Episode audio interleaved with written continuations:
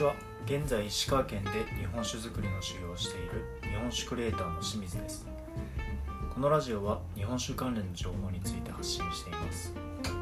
また酒蔵修行のリアルな経験やさまざまな勉強のプロセスも共有しています。今回は初めて書評をしてみます。本に書かれている内容と自分の経験に基づいて説明していきたいと思います。紹介させていただく本は「書くのがしんどい」という本です。ベストセラーなので読んだことがある方も多いと思います。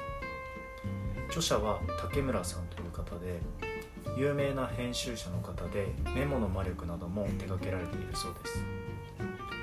書くのがしんどいという本を読むべき人はこの本は一言で表すと情報発信をしたいけどできない人に向けての本だと思います。現代において自己表現をするにしてもビジネスにおいても情報発信は欠かせません。その情報発信をする上で初心者がしんどいと思うポイントをまとめてあります。本に書いてあることは大きく5つに分けることができます。書くことがない伝わらない読まれないつまらない続かないという問題です。情報発信をしたいけどできない人は大体ここに当てはまるのではないかなと思います。この記事では2つにポイントを当てて解説したいと思います。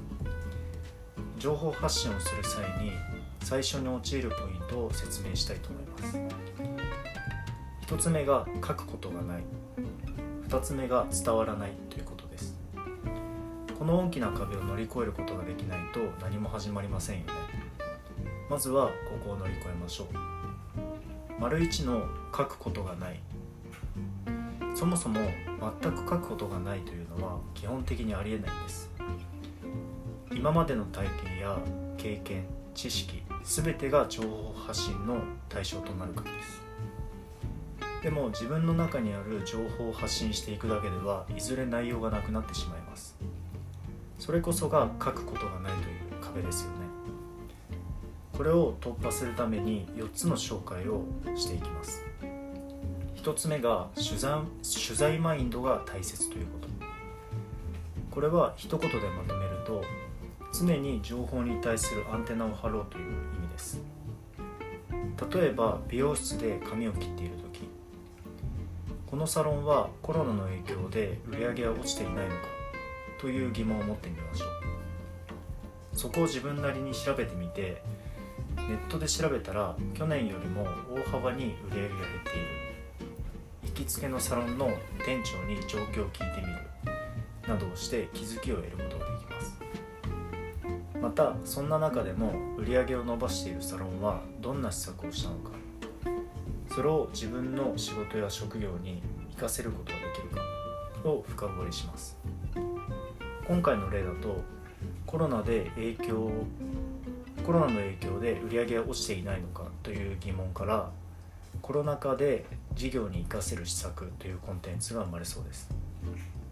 日常のちょっとした気づきから深掘りして考えることで有益な情報を生み出すことができます。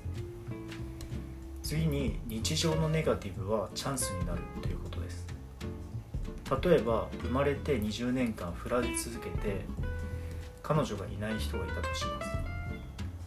そんな人が20年間振られ続けた僕が教える失恋を乗り越える方法みたいな記事を書いていたら気になりますよね。つまりネガティブをポジティブに変換することで興味を引くネタになります。先ほどの例は難しいと思いますが仕事で失敗した時に立ち直る方法や勉強苦手な僕が継続できた方法など日常のネガティブに感じることを意識してみましょう。次に常にメモをするということです。人は基本的に忘れる生き物です。つまりアイデアを取りこぼしたり忘れないようにしてメモを習慣づけることが大切です。記憶力に関してはこんなデータがあったりします。インプットをしてから20分後が42%忘れて58%覚えている。これが1ヶ月後になると79%忘れて21%しか覚えていないというデータがあります。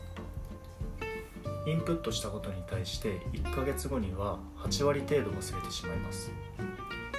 というよりも20分後には半分ほど忘れているというのが驚きですよね。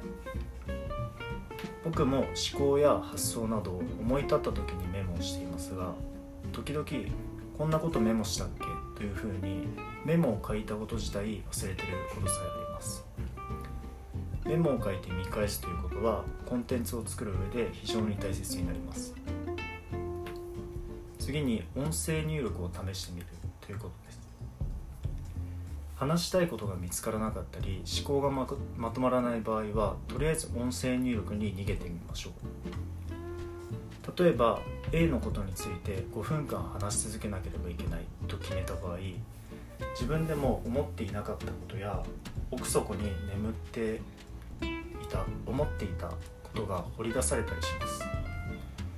とにかく自分の言葉を出し切った後にそれらを構造的にまとめてコンテンツを作ります。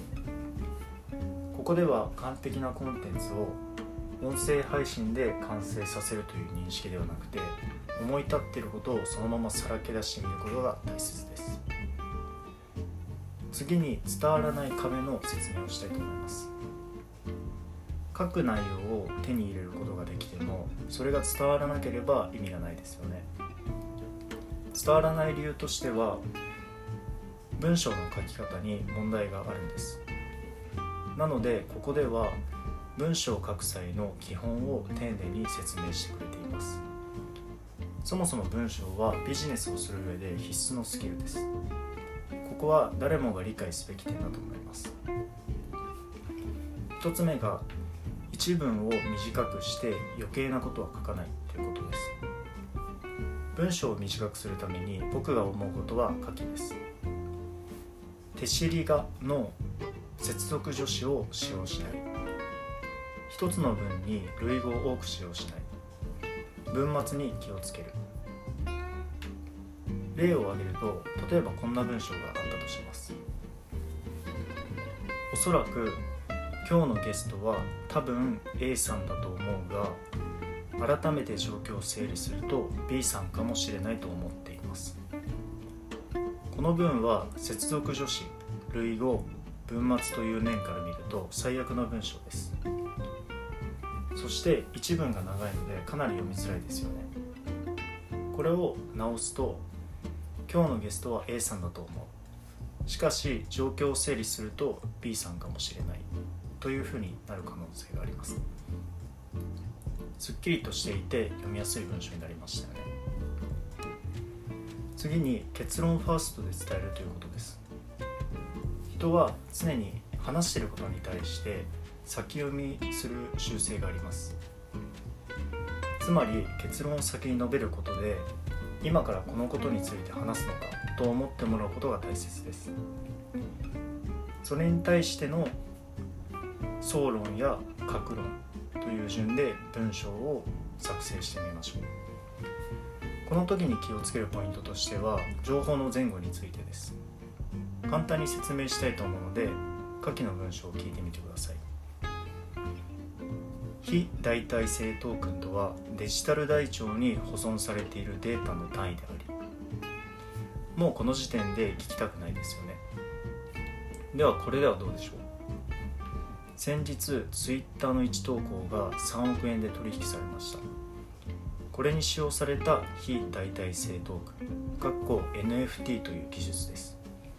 NFT とはこのように相手が知っている情報を先に述べることで文章の伝わりやすさが一転します。気をつけてみましょう。次に開業をたくさん入れるということです。これはシンプルで行間の狭い文章を読みにくくなります。文章の区切りがわからなかったりどこを読んでいるか曖昧になってきて非常にストレスを感じてしまいます。ここはシンプルなので開業をたくさん入れる。とりあえず開業してみる。という認識で覚えてみてもらっても構いません。